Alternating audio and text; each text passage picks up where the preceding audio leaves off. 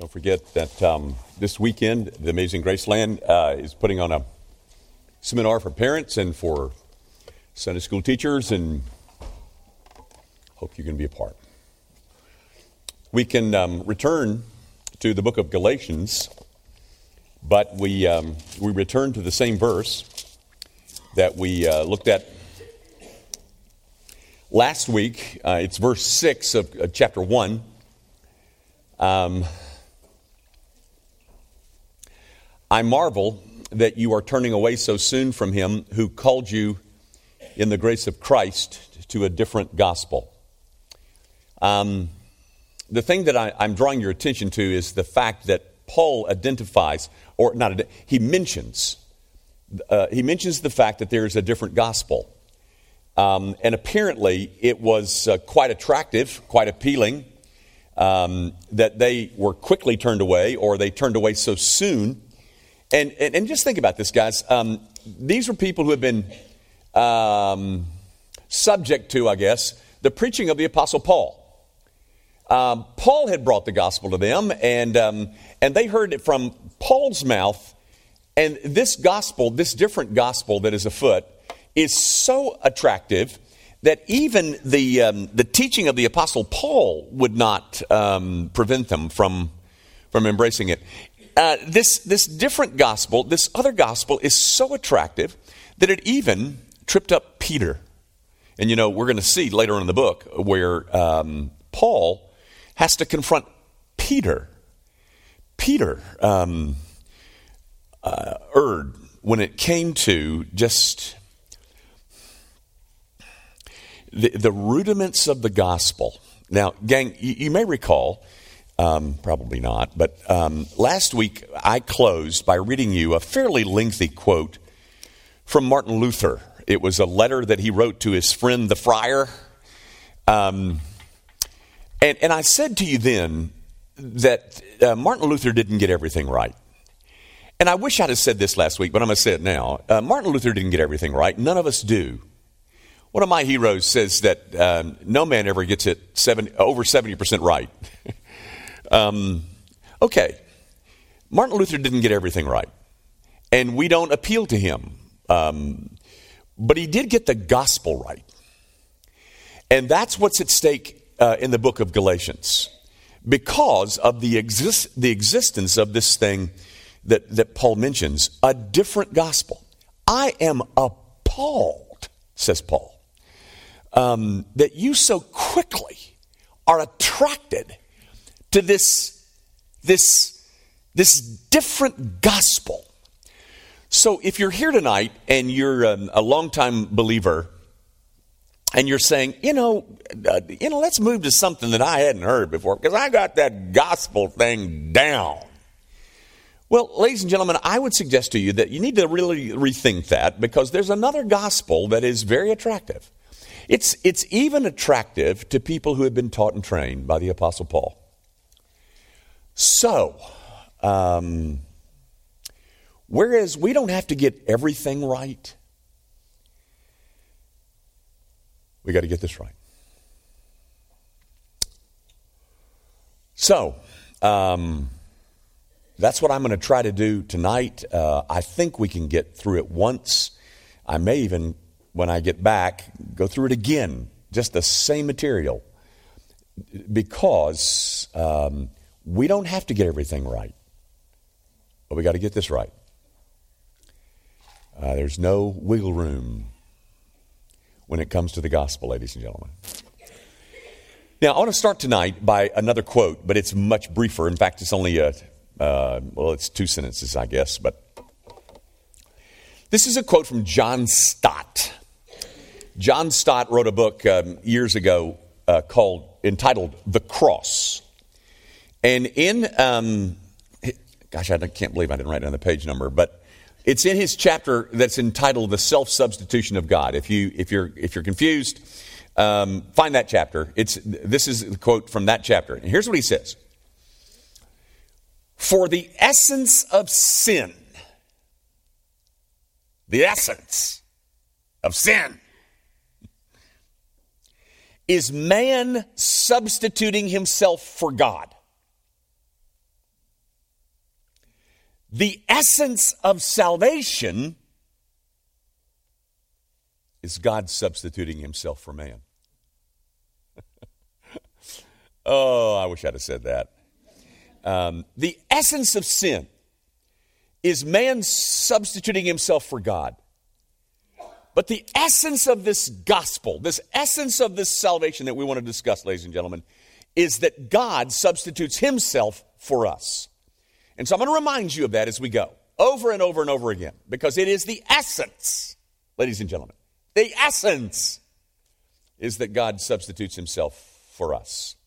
Now, um, understand, what I'm trying to do is as simply and as succinctly and as clearly as I know how, um, summarize the gospel that Paul was not ashamed of. That one.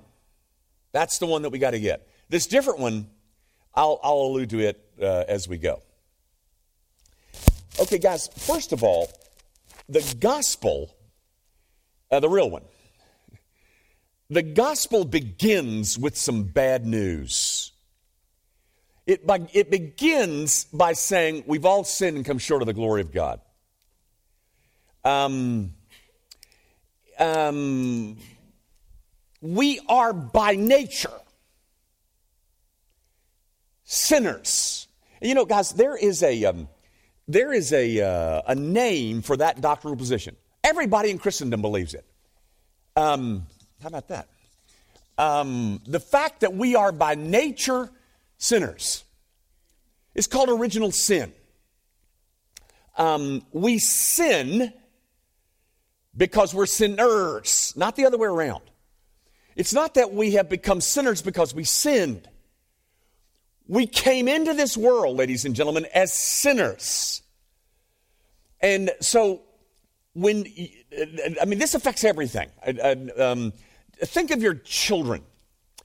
You know, those darlings that, um, you know, at age two begin to assert themselves and begin to, um, you know, talk about mine, mine, mine, and and um, you know, no, and um, and then the the sociologist says, well, your child is just going through the terrible twos. No, ladies and gentlemen, your child is sinful. The, the scripture says, foolishness is bound up in the heart of the child. Your child is not going through terrible twos. Your child is doing some unpacking of the foolishness that's bound up in his heart. It's something that he brought with him, her. You didn't teach her to lie. She was born a liar. You didn't teach her to be selfish.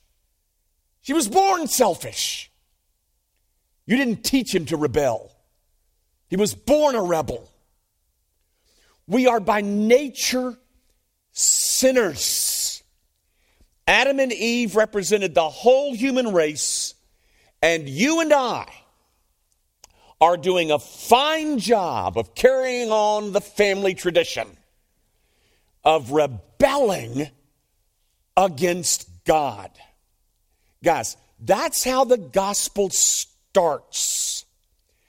Um, sin is our rebellious nature to be our own God. And that's what, that's what Satan appealed to in Genesis 3.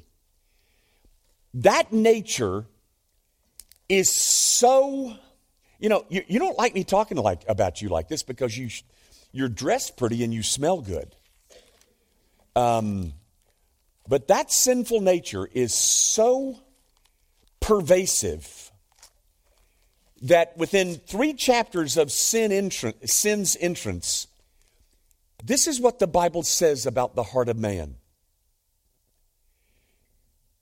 that every intent of the thoughts of his heart was only evil continually.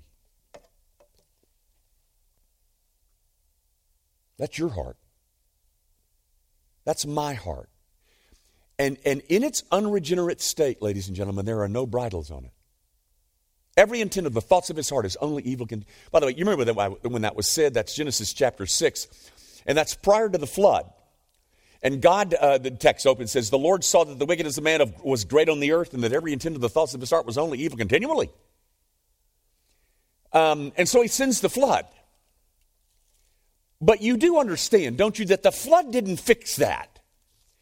In fact, after the flood, in Genesis 8, uh, the Lord said in his heart, I will never again curse the ground for man's sake, although,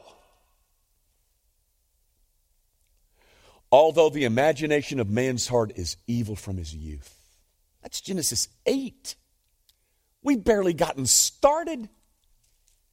The flood's already happened, and guess what?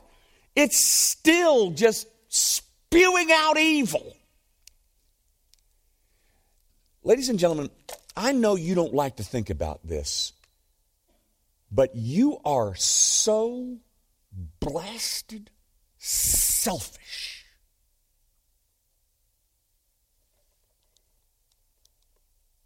You're just like me. We are so consumed with self interest because you were born with a sinner's heart, ladies and gentlemen. Uh, every intent of the thoughts of his heart was only evil continually, until grace has at least put a bridle in our mouths. But the, the, the first thing that people need to understand you know, guys, um, everybody wants to tell you how good mankind is, except the gospel, except this book. We are far more wicked than we ever dreamed. And you know, um, given the right set of circumstances, it comes bursting to the front. You know, um, I hate Christmas. You're supposed to laugh at that. Um, I'm, I'm really Scroogish when it comes to Christmas because part of the problem is Black and Decker starts advertising all these new tools.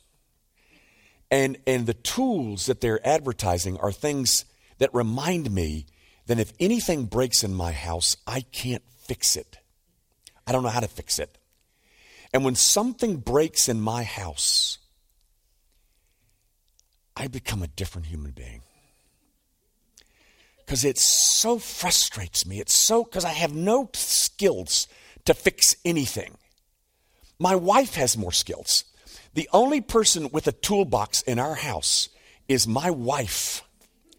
Uh, she has an electric drill uh, that she won't let me touch. But my, my point simply is, guys, when, when, when something like that happens, it's, I just get angry all over. And um, then you ought to see me drive. Mm. Then some of that thing that I try to hide from you, every Sunday morning I try to hide it from you comes out in the driver's seat. Because, ladies and gentlemen, we are born into this world ill prepared to leave it. We are by nature sinful. And this is where the preaching of the law comes in, ladies and gentlemen. That's why to avoid the Old Testament is a huge mistake. We need to hear of the law because the law reminds us just how far we fall short. It acts as a tutor, Paul says, and we'll, we'll talk about that later. But, ladies and gentlemen, um, the whole history of the, of the Bible, from the ram that was caught in the thicket, you remember that story? Genesis chapter 22. Abraham is told to go sacrifice Isaac.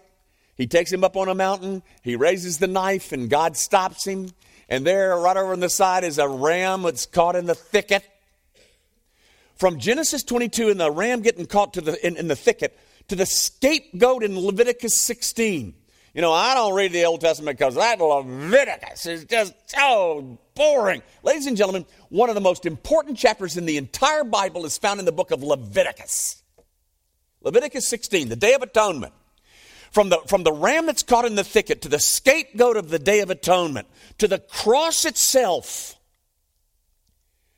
The Bible teaches us that God must supply a remedy for our sin. And in a sense, it is His pleasure. Let me show you why I say that. Um, I want you, if you've got a Bible or a device that has a Bible in it, uh, go to the book of Isaiah, chapter 53. Another one of the most important chapters in the whole Old Testament is Isaiah 53. It's called the Suffering Servant. Um, but let me, let me refer you to verse 10. Yet it pleased the Lord to bruise him. It was his pleasure. Now, guys, at this point, I have to do something tangential. Um, I've done this probably six times in this room, but every time uh, it seems like somebody hadn't heard it before.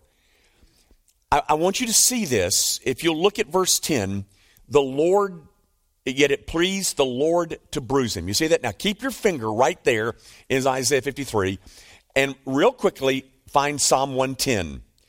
The most oft quoted psalm in the New Testament is Psalm 110. Now, if you find Psalm 110 real quick, you'll notice that Psalm 110 opens with this statement The Lord said to my Lord. You, you see in there, there's only one, two, three, four, five, six words, and two of them are Lord. You see that. But they're different. You see, there one is all caps, and the other is capitalized.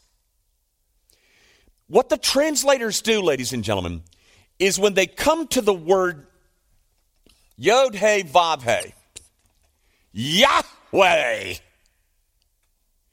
they always write it this way all caps. So you'll see in, in, in Psalm 110 Yahweh is only found once. So now go back to Isaiah 53, verse 10. Yet it pleased the Lord. You see that? There it is again, all caps. Because it's Yahweh. It pleased Yahweh to bruise him. God took pleasure in bruising him. N- not the kind of sadistic sense of pleasure that he, oh, I love to see my son die. But rather, if you'll notice, reading on um, uh, verse 11, he shall see the labor of his soul and be satisfied. Yahweh shall see the labor of his son's soul and be satisfied. Um, Yahweh, His law, His holiness was satisfied. Every demand, every demand that the Father has made has been met, satisfied by Christ. Now, guys, let me read you that quote again the Stott quote. The essence of sin is man substituting himself for God.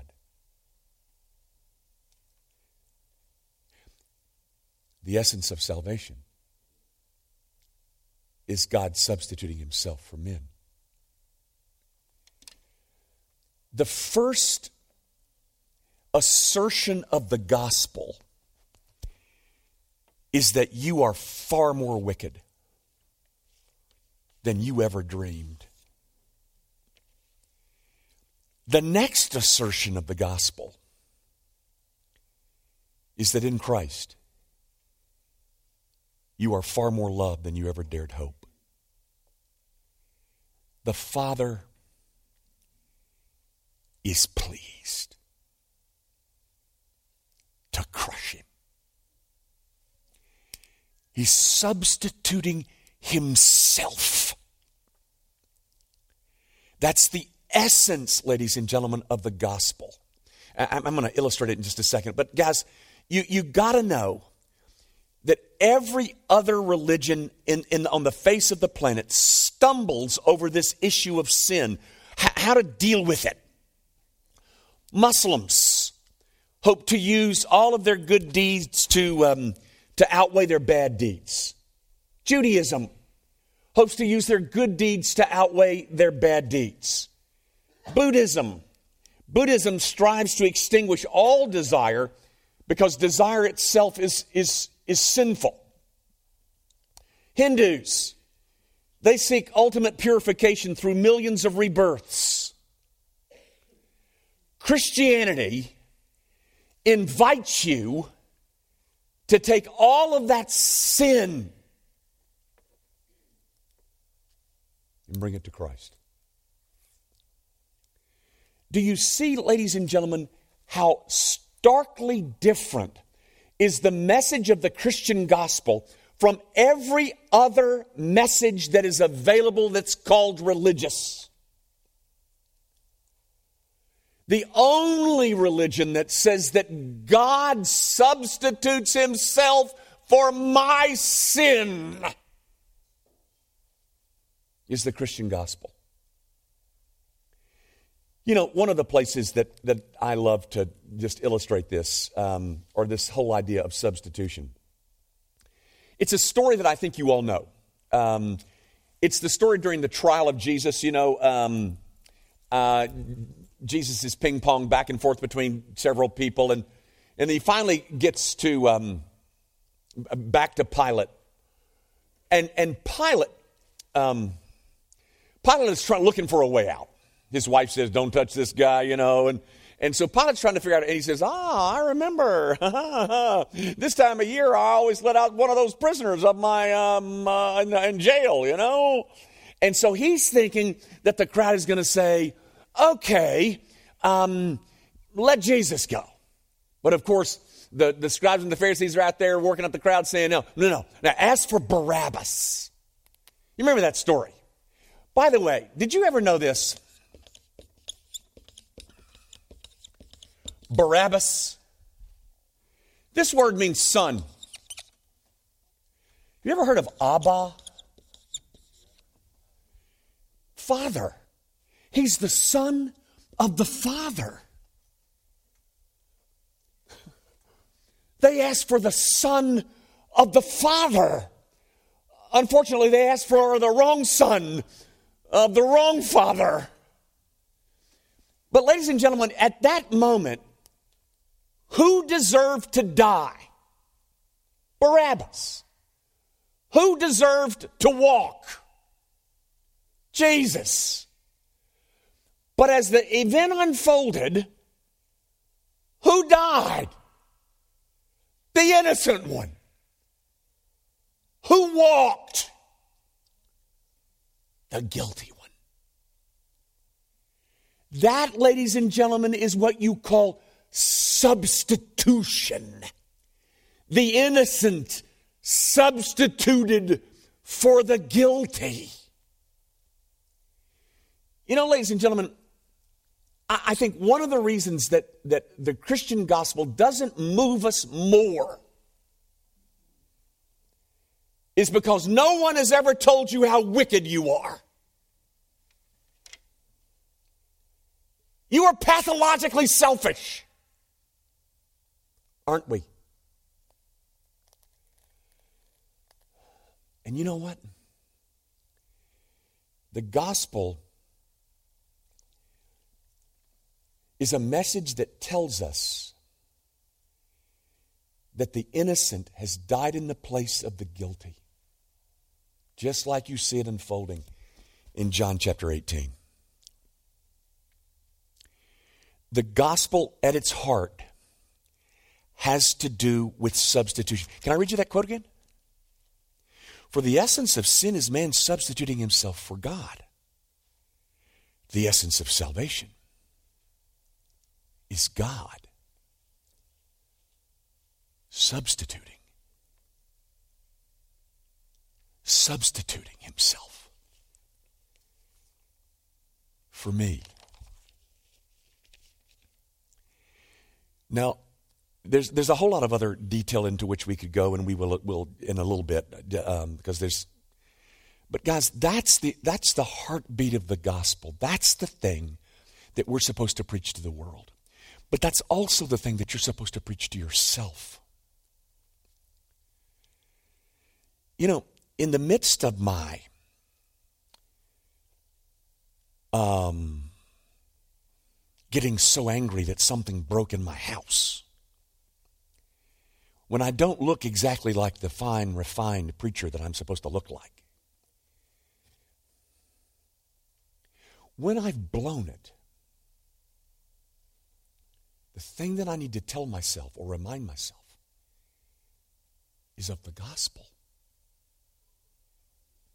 I need to be reminded that as wicked as I am, and there it is, it came up again. God has substituted himself for me. The guilty died in the, excuse me, the innocent died and the guilty walked. Um, when, when I'm when I'm laying in bed at night and I am being tormented by my own conscience,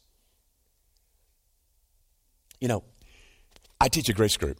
Um, we had our grace group uh, Sunday night. And I'm a terrible grace group leader. Terrible. I'm, I'm terrible at it. Because it's supposed to be this nice discussion, you know, about people and, you know, and, uh, and, you know, I ask a question and they all, they wouldn't dream of saying anything, you know, and I can't, I can't drag words out of them, you know, they're, but, but anyway, we study Pilgrim's Progress. And um, there, there's at chapter 5, Pilgrim has got this burden. He leaves the city of destruction with a burden on his back. And he goes through chapter 1, chapter 2, chapter 3, and then he comes to chapter 5. And he, and he sees a cross.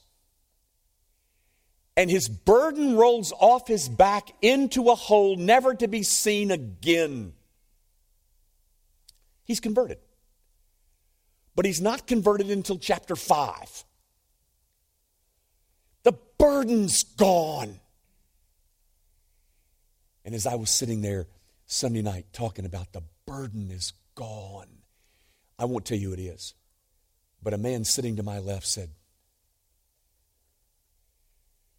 There's a whole lot to my burden. I mean, it was like he, like he just barfed it up. My burden is really big.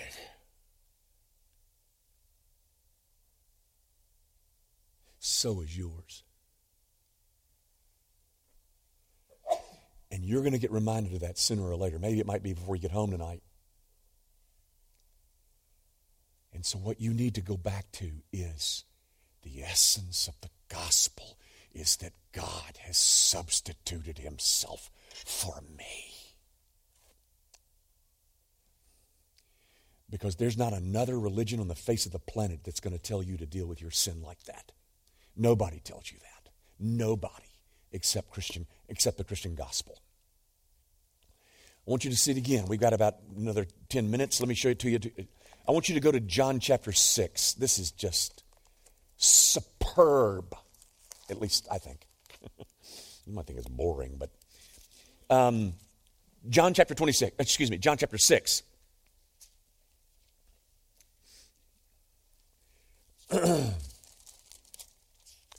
um, are you there? In verse 28. Then they said to him, What shall we do that we may work the works of God? Ladies and gentlemen, that is the question that every religion on the face of the planet is seeking to answer. How can I ultimately please the gods? How can I ultimately get right with God? And I'm telling you, the answers are pretty much the same at, at, at every turn for every religion. The, the answer goes something like this Well, be a better person. Um, do penance. Fast. Go on a pilgrimage. Deny your body.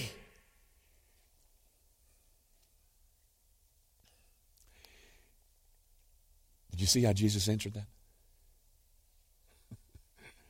what, what shall we do that we may work the works of God? Jesus answered and said to them, You want to know what the work of God is?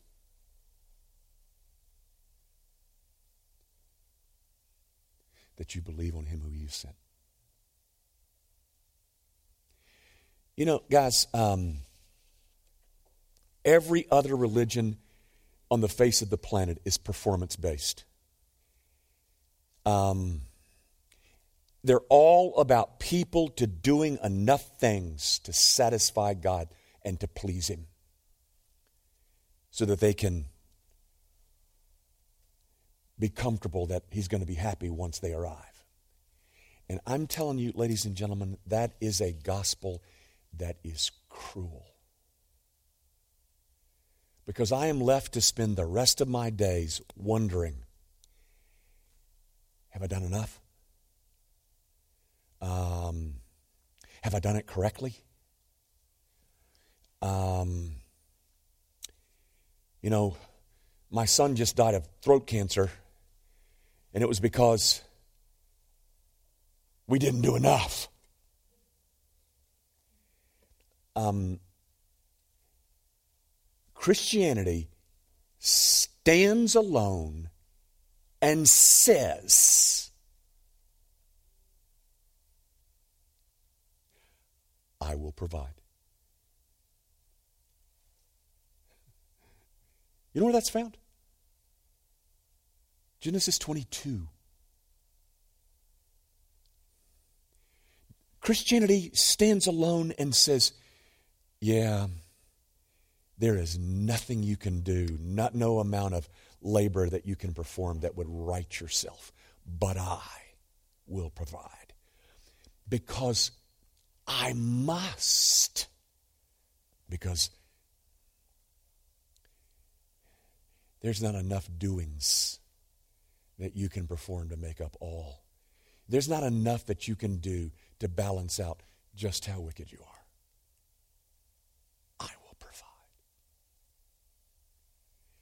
I want to read you something, then we'll quit. There's another story. Um, a name that, that might be familiar to you um, is the name George Whitefield. George Whitefield uh, came to America, came to the Middle Colonies, oh, in the 1740s, I want to say. Um, planted churches. In fact, if you go to South Carolina, you can still see monuments to George Whitefield. George Whitefield was a, a big friend of John Wesley's, and um, but uh, the, the, his biography uh, was written by a guy named Arnold Dallimore, and it's just called George Whitefield. But um, Dallimore's uh, biography of Whitefield describes him um, as, as being a man before he was converted, as never was there a man more earnest to try and do the works that he thought would ultimately right him with God. He was, he was ordained in the Church of England, he was an Anglican, and, and throughout the course of his life, prior to his, his conversion, he, he performed the strictest of religious life, at one point, almost killing himself. I'm quoting now from the book. Um, and, and this is something that I think uh, that's coming from the mouth of George Whitefield.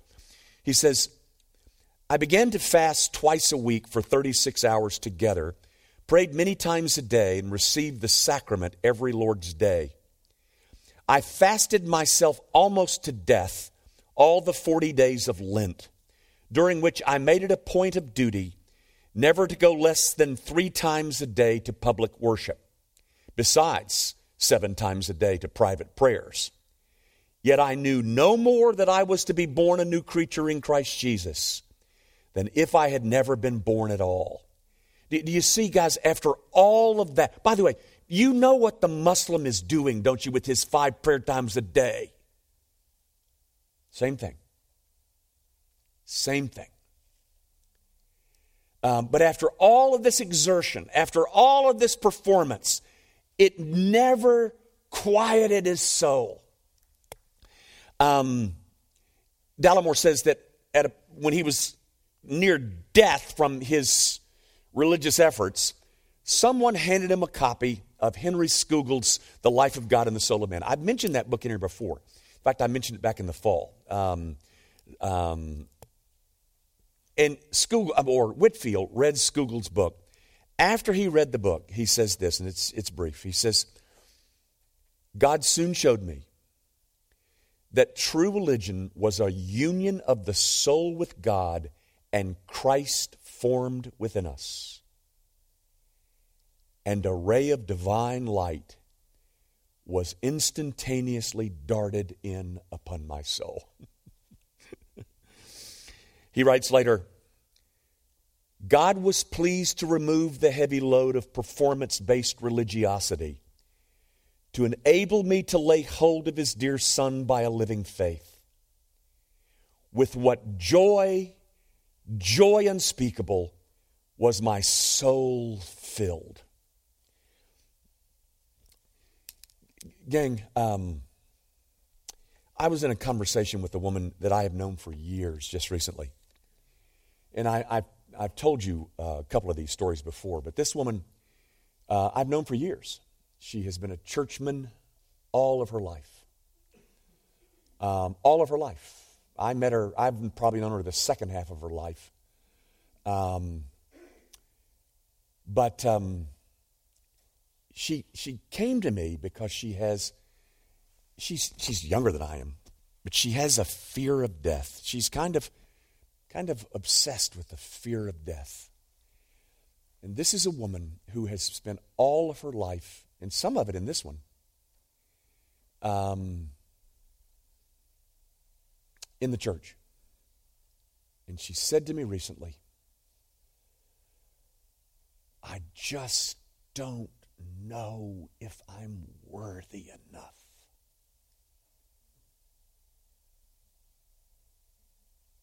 Ladies and gentlemen, that's the other gospel. That's the cruel one. That's the one that will drive you to despair. The one about God substituting himself for me and then enabling me to lay hold of his dear son by a living faith.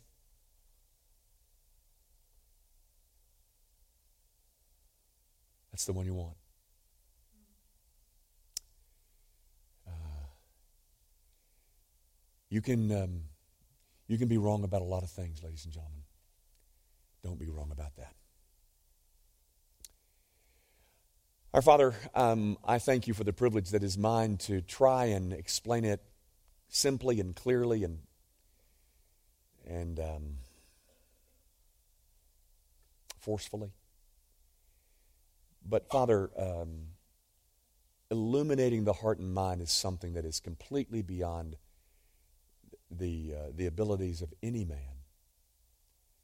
And unless you give eyes to see and ears to hear, this gospel will go right in one ear and out the other. And then we will live the rest of our Christian experience wondering whether we've done enough, whether we're worthy enough, whether we fasted correctly, whether we prayed correctly, whether we repented enough. and that will by no means comfort us in the dark night of our soul. But what will comfort us is that the Lord is pleased to crush him and is satisfied by the finished work of Jesus Christ on behalf of sinners. Sinners as wicked as we are. Our Father, if you have brought anyone among us this evening who has not yet seen first their sin and then the beauty of the gospel, that God has seen fit to make provision. And that provision is Himself. Show them that now. Open their eyes that they might see the wonder and the marvel of the Christian gospel. Do it for Jesus' sake. In His name we pray. Amen. Thank you and good night.